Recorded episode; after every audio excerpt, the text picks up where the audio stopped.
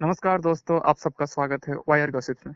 जहाँ हम बात करते हैं टेक्नोलॉजी और बिज़नेस रिलेटेड ट्रेंडिंग टॉपिक्स तो आज हम बात करने वाले हैं ऑटोमोबाइल इंडस्ट्री जो आजकल बहुत ही क्राइसिस में है और बहुत ही डाउन चल रही है। उसके ऊपर और एक न्यूज़ आया है जो कि ऑटोमोबाइल इंडस्ट्री को इंडियन ऑटोमोबाइल इंडस्ट्री को हिला देने वाला है। जो फोर्ड कंपनी था इंडिया में जिसका प्लांट था, वो इंडिया से अभी एग्जिट कर रही है। वो अपना प्लांट बंद कर रही है। इसके वजह से बहुत सारा जो एम्प्लॉय थे, वो अभी प्रॉब्लम में पड़ जाएँगे। तो ये जो डिसीज़न था फोर्ड का, बहुत दिनों बाद आया मतलब बहुत दिनों से फोर्ड इंडिया में था। अभी वो इंडिया छोड़ के जा रही है। क्या है इसके पीछे का रीजन क्यों वो ऐसा कर रही है? आइए जानते हैं इस एपिसोड में। तो रोहित, अगर तुम देखोगे कि फोर्ड ने 1990 के आसपास इंडिया में एंट्री लिया था, तभी इंडियन जो मार्केट था वो इतना अच्छा नहीं था। मतलब कार एक लग्जरी सेगमेंट हुआ करता था, ना कि जैसे कि अभी हर घर में एक कार है। लेकिन उस टाइम पे ऐसा सिचुएशन नहीं था। उस टाइम पे क्या था ना, अभी जैसे कि हर घर में एक मर्सिडीज है। अगर मैं ऐसा बोलूँगा देन उस टाइम पे वही सिचुएशन था कि हर घर में एक कार है। मतलब अभी जहाँ पे मर्सिडीज या फिर बीएमडब्ल्यू का लेवल है, उस टाइम पे एक कार का लेवल हुआ करता था। बहुत सारे अमीर लोगों के पास जो अफोर्ड कर पाते थे, उनके पास ही कार होता था, ना कि सबके पास। और हम जनरली जानते हैं कि जो अमेरिकन कंपनीज़ होते हैं, वो थोड़ा हाई प्राइस चार्ज करते हैं, क्योंकि उनका मार्केट ही ऐसा है। लाइक अगर तुम डॉलर को इंडियन करेंसी में कन्वर्ट करोगे तो ऑब्वियसली हाई आ जाता है। और ऐसे भी वो डिस्काउंट भी दे देंगे तो इतना ज़्यादा नहीं होता है। जो इनको लगता है ज़्यादा होता है, लेकिन अगर इंडियन प्राइस के साथ, इंडियन पियर्स के साथ तुम देखोगे मैच करोगे देन उनका प्राइस अभी भी हाई होता है। लेकिन सबसे शॉकिंग बात यह है कि फोर्ड ने जो रीजन दिया, वो बहुत ही गलत था। मतलब मेरे हिसाब से तो गलत था। उसने बोला कि इंडियन जो कंज्यूमर्स होते हैं, वो सेफ्टी से ज़्यादा प्राइस को वैल्यू देते हैं। मतलब आप कार में कितना भी सेफ्टी फीचर्स डाल दो, लेकिन वो सबसे कम दाम वाला कार ही खरीदेंगे।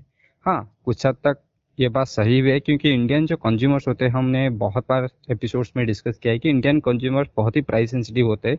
जो सस्ता मिलता है, वो पहले उसको प्रेफर करते हैं। हाँ देखते हैं, अगर वो चीज़ ही बहुत ही ख़राब है देन उससे अच्छा क्वालिटी का चीज़ लेने का ट्राई करते हैं।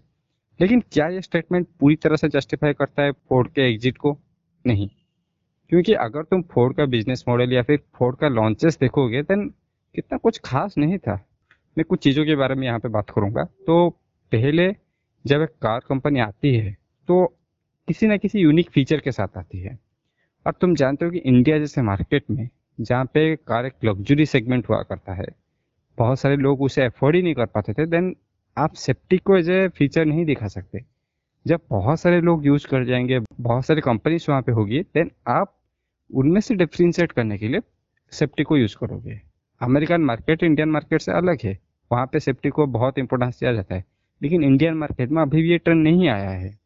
लेकिन फोर्ड ने इंडियन मार्केट अमेरिकन मार्केट की तरह ट्रीट करके सिर्फ़ सेफ्टी को ही एक फीचर यूज़ किया। सेफ्टी को एज ए यूएसपी यूज़ किया। और कार का जो प्राइस है वो बहुत ही हाई रखा। जिसकी वजह से बहुत सारे जो कॉम्पिटिटर्स है, जैसे कि मारुति हो गया महिंद्रा हो गया टाटा हो गया, वो बहुत ही कॉम्पिटिटिव प्राइस में इतना अच्छे कार लॉन्च कर रहे थे, फिर भी उनको प्रॉब्लम आ रहा था और फोर्ड इस मार्केट में कहाँ पे भी नहीं टिकता दूसरा रीज़न ये है कि हम देखते हैं कि जब भी किसी इंडस्ट्री में चेंज आता है या फिर कोई नया ट्रेंड आता है तो सारे जो कंपनी से उसे फॉलो करने का ट्राई करते हैं ताकि उनका सेल्स इम्प्रूव हो सके। इसीलिए नॉर्मली हर कंपनी एक साल में मिनिमम एक कार तो लॉन्च कर ही देती है। तुम टाटा ले जाओ मारुति ले जाओ या फिर महिंद्रा ले जाओ।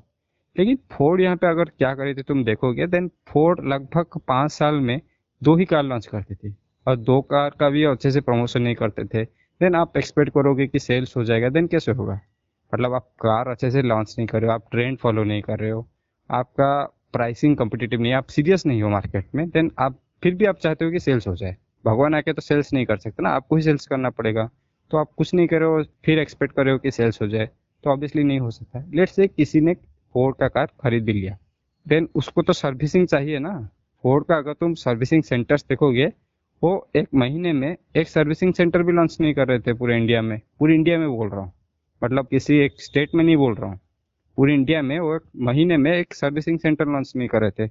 फोर्ड 1990 से है और आज तक जितना उसका सर्विसिंग सेंटर है एम जी हेक्टर अभी तीन साल या चार साल पहले आया है, उसका लगभग उतना ही सर्विसिंग सेंटर है। तो अगर तुम्हें फोर्ड या फिर किसी और कंपनी को प्रेफर करना पड़ेगा तो ऑब्वियसली तुम फोर्ड को लास्ट में प्रेफर करोगे, क्योंकि उसका सर्विसिंग सेंटर कम है। मुझे तो लगता है, अगर दो साल भी फोर्ड रह जाता है इंडिया में देन एम जी हेक्टर का जो सर्विसिंग सेंटर है फोर के आसपास नहीं फोर से डबल होता है। और बाकी सारे हम जानते हैं कि टाटा हो गया मारुति हो गया, या फिर ह्यूंडई हो गया महिंद्रा हो गया, इनका कितना सारा सर्विसिंग सेंटर है। Tier two tier three city तक ये प्रेजेंट है। और आप इंडिया में सिर्फ़ कुछ ही सर्विस सेंटर के साथ इतना बड़ा ऑटोमोबाइल मार्केट को टारगेट करने का ट्राई करें तो ऑब्वियसली यहाँ पे सक्सेसफुल होने का कोई चांस ही नहीं है। हाँ इन्होंने जो रीजन दिया है कुछ तक सही है, क्योंकि इंडियन कंज्यूमर्स हमेशा सेफ्टी को as a primary feature use नहीं करते हैं। लेकिन आप मार्केट में अच्छे से ऑपरेट नहीं करोगे और फिर बोलोगे कि इंडियन कंज्यूमर अच्छे नहीं है देन ये किस तरह का सेंस होता है? हाँ यशराज, तुमने ये सही बोला कि अगर तुम्हारा जो प्रेजेंस है बहुत कम है, या फिर तुम्हारा तुम अपना टेक्नोलॉजी या फिर अपना जो कार है उसको अपग्रेड नहीं कर रहे हो, अगर आईफोन की तरह हो गया आईफोन अगर अभी बोलेगा कि मेरा इंडिया में मार्केट बहुत कम है तो क्या होगा? मतलब वो बोल रहे हैं कि हाँ हमारा सिक्योर फ़ोन है अच्छा है बट अगर आप फ़ोन को अपग्रेड नहीं करोगे फीचर्स कम दोगे और प्राइस बढ़ाते रहोगे तो लोग कैसे खरीदेंगे? अगर मार्केट में सस्टेन करना है या फिर मार्केट में एक बड़ा हिस्सा लेना है तो आपको सॉरी अच्छा फीचर्स भी देना पड़ेगा और सर्विसेज़ भी देना पड़ेगा। तब भी लोग आपके पास आएँगे। अगर आपका प्रेजेंस बहुत ही कम जगह है, आप अच्छा फीचर्स भी नहीं दे रहे हो और सेम फीचर्स महिंद्रा जैसे कंपनी टाटा जैसे कंपनी या फिर मारुति सुजुकी जैसे कंपनी उससे आधे दाम में दे रहे हैं तो लोग उसको ही प्रेफर करेंगे क्योंकि आपके पास एयरबैग्स है, उनके पास भी एयरबैग्स है। आपके पास वो कार का जो कैमरा वैमरा लगा हुआ है पार्किंग में वो भी लगा के देते हैं और उससे आधे प्राइस में। तो लोग क्यों आपके पास जाएँगे?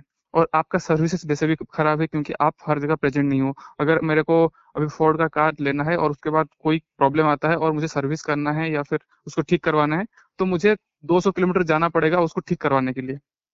तो ये एक बहुत ही बड़ा दिक्कत होता है। इसीलिए जितने भी हम लोग बोल रहे हैं कि फोर्ड बोल रहा है या जो कंज्यूमर है वो उसको खरीद नहीं रहे हैं क्योंकि लोग आ, सोचते हैं कि सिक्योरिटी से ज़्यादा पैसे को प्रेफर करते हैं।